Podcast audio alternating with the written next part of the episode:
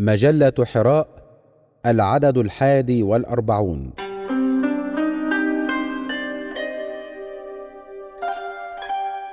حضارة الإيمان ومدنية العلم، بقلم الدكتور العطري بن عزوز.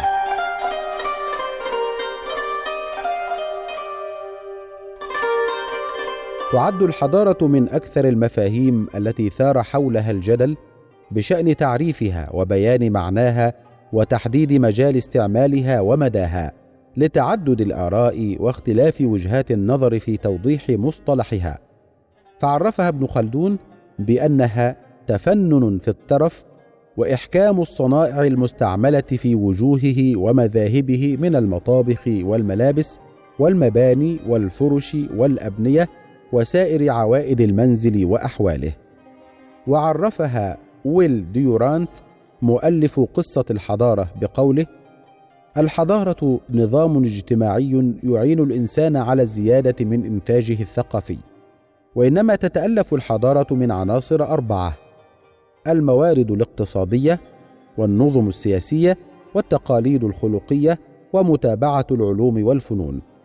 وهي تبدأ حيث ينتهي الاضطراب والقلق، لأنه إذا ما أمن الإنسان من الخوف تحررت في نفسه دوافع التطلع وعوامل الإبداع والإنشاء، وبعدئذ لا تنفك الحوافز الطبيعية تستنهضه للمضي في طريقه إلى فهم الحياة وازدهارها.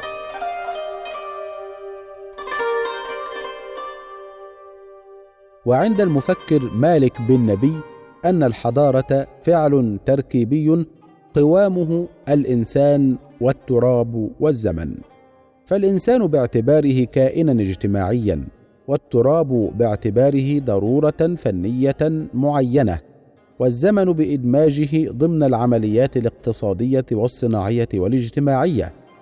ومن هذه العناصر 3 تتحقق الحضارة عند ابن نبي، فيعتقد أن الحضارة هي مجموع الشروط الأخلاقية والمادية التي تتيح لمجتمع معين أن يتقدم. ويرى سيد قطب أن الإسلام هو الحضارة، ولا يمكن أن يطلق على أي جهد مرتبط بغير منهج الإسلام مصطلح الحضارة.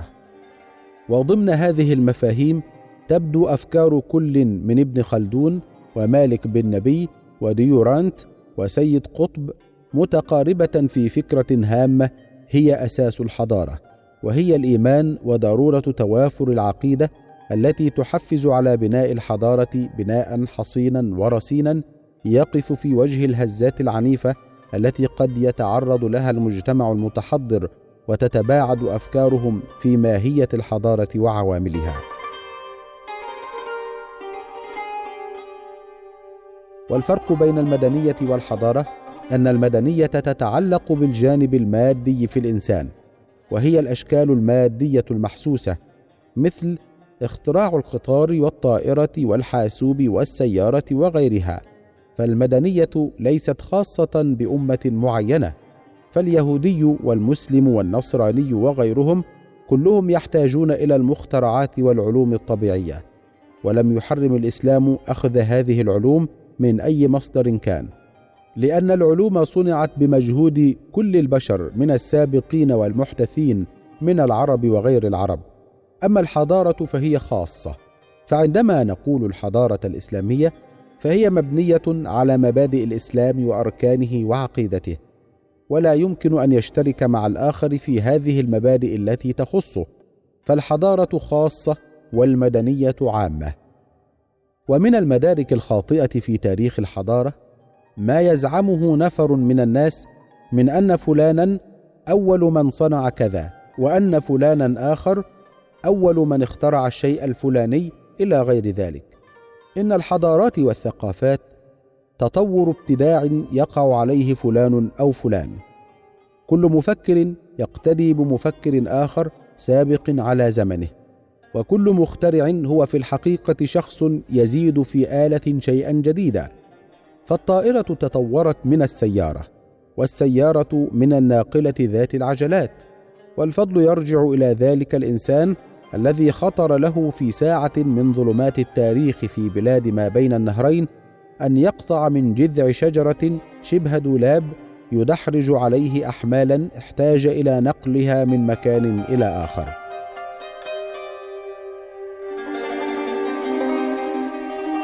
فالمدنية الناتجة عن العلم يجوز أخذها كعلوم الفيزياء والكيمياء والطب والصيدلة والرياضيات والهندسة والفلك والحاسوب لعموم الأدلة التي أمرت بالعلم، وكذلك المدنية الناتجة عن الصناعة كوسائل الاتصال ووسائل المواصلات والأجهزة الكهربائية وصناعة الأسلحة، فقد بعث الرسول صلى الله عليه وسلم 2 من الصحابة رضي الله عنهم إلى اليمن ليتعلما صناعة السيوف، كما كان عليه الصلاة والسلام يستخدم الدنانير والدراهم الفارسية والرومانية.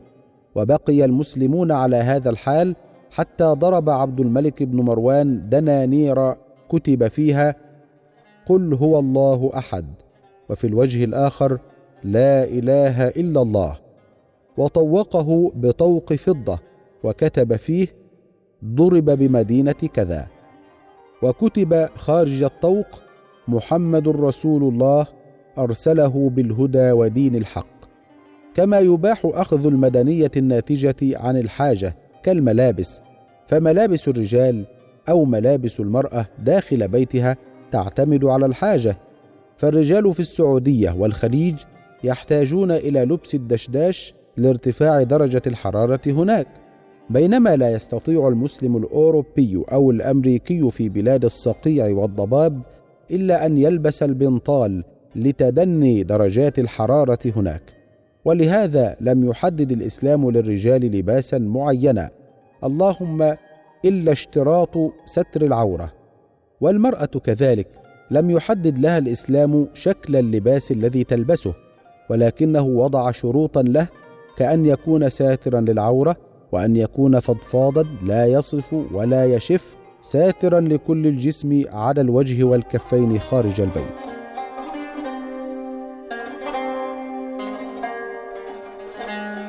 أما المدنية الناتجة عن الحضارة غير الإسلامية فينبغي عدم أخذ تشريعاتها وقوانينها، وقد غضب الرسول صلى الله عليه وسلم عندما رأى عمر بن الخطاب رضي الله عنه يقرأ في التوراة وقال له أمتهوكون فيها يا ابن الخطاب، والذي نفسي بيده لقد جئتكم بها بيضاء نقية لا تسألوهم عن شيء فيخبروكم بحق فتكذبوا به أو بباطل فتصدقوا به، والذي نفسي بيده لو أن موسى كان حيا ما وسعه إلا أن يتبعني. لهذا اقتصر المسلمون في تشريعاتهم وقوانينهم على الشريعة الإسلامية، وعلى الرغم من أنهم ترجموا الكتب الأجنبية إلى العربية فإنهم لم يترجموا نصا واحدا من القانون الروماني رغم شهرته في ذلك التاريخ، لا للعمل ولا العلم به.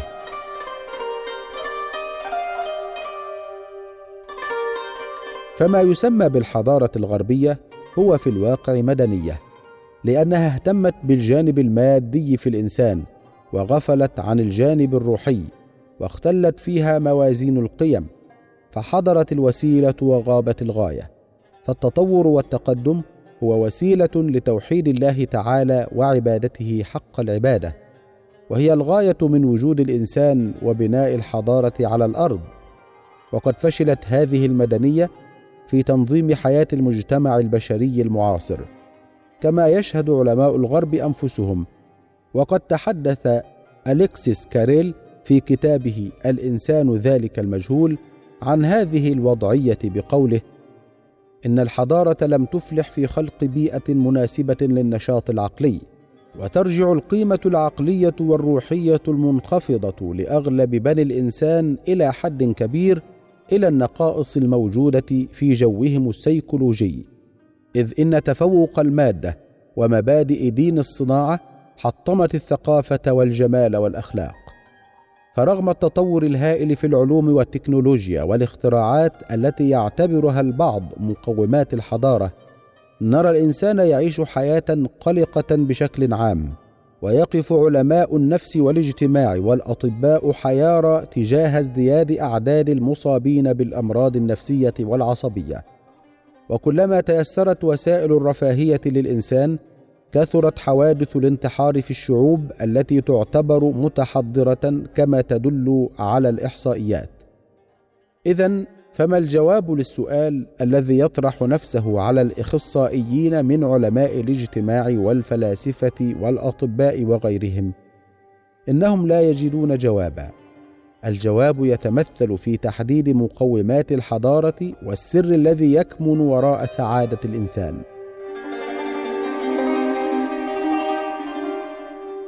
هنا نقول إن كل هذه الظواهر ناشئة من طبيعة وفلسفة المدنية الغربية ذاتها، فالأساس الذي قامت عليه هذه المدنية أساس مادي بعيد عن البعد الروحي الذي هو روح الحضارة. فإذا كانت المجتمعات تمثل فيها جمال البنية وجمال الطبيعة وجمال اللباس وجمال المدن وجمال البيت وجمال المرأة أيضا، فإنها فقدت جمال الروح وجمال الذوق الفطري وجمال الخلق. فالحضارة لابد أن يتحقق فيها التوازن بين الحياة الروحية والحياة المادية، وهما طرفا المعادلة في معنى الحضارة، ولا يمكن أن يتحقق هذا إلا في المجتمع المسلم الذي يملك عقيدة هي أسمى العقائد، وهي الأساس الرئيسي للحضارة بمفهومها الحقيقي، لأنها عقيدة روحانية إيجابية بناءة تنقل الإنسان من رقي إلى رقي، ومن كمال إلى كمال، ومن تخلف إلى تقدم، ومن جهل إلى علم. ونحن أقدر على التحكم في زمام الحضارة في أي عصر من العصور، لأننا لم نتخذ من الوصول إلى الفضاء وسيلة للاستعلاء والزهو والتجسس على الآخرين، ولن نتخذ من الصواريخ عابرة القارات وسيلة لتهديد الأمم والشعوب ونهب خيراتها، ولن نتخذ من وسائل الإعلام وسيلة للتضليل والسيطرة على الشعوب، فحضارتنا تصدر السعادة للشعوب والخير والرحمة والأخوة والتعايش السلمي. قال تعالى: كنتم خير أمة أخرجت للناس تأمرون بالمعروف وتنهون عن المنكر وتؤمنون بالله ولو آمن أهل الكتاب لكان خيرا لهم منهم المؤمنون وأكثرهم الفاسقون. سورة آل عمران الآية 10 بعد 100.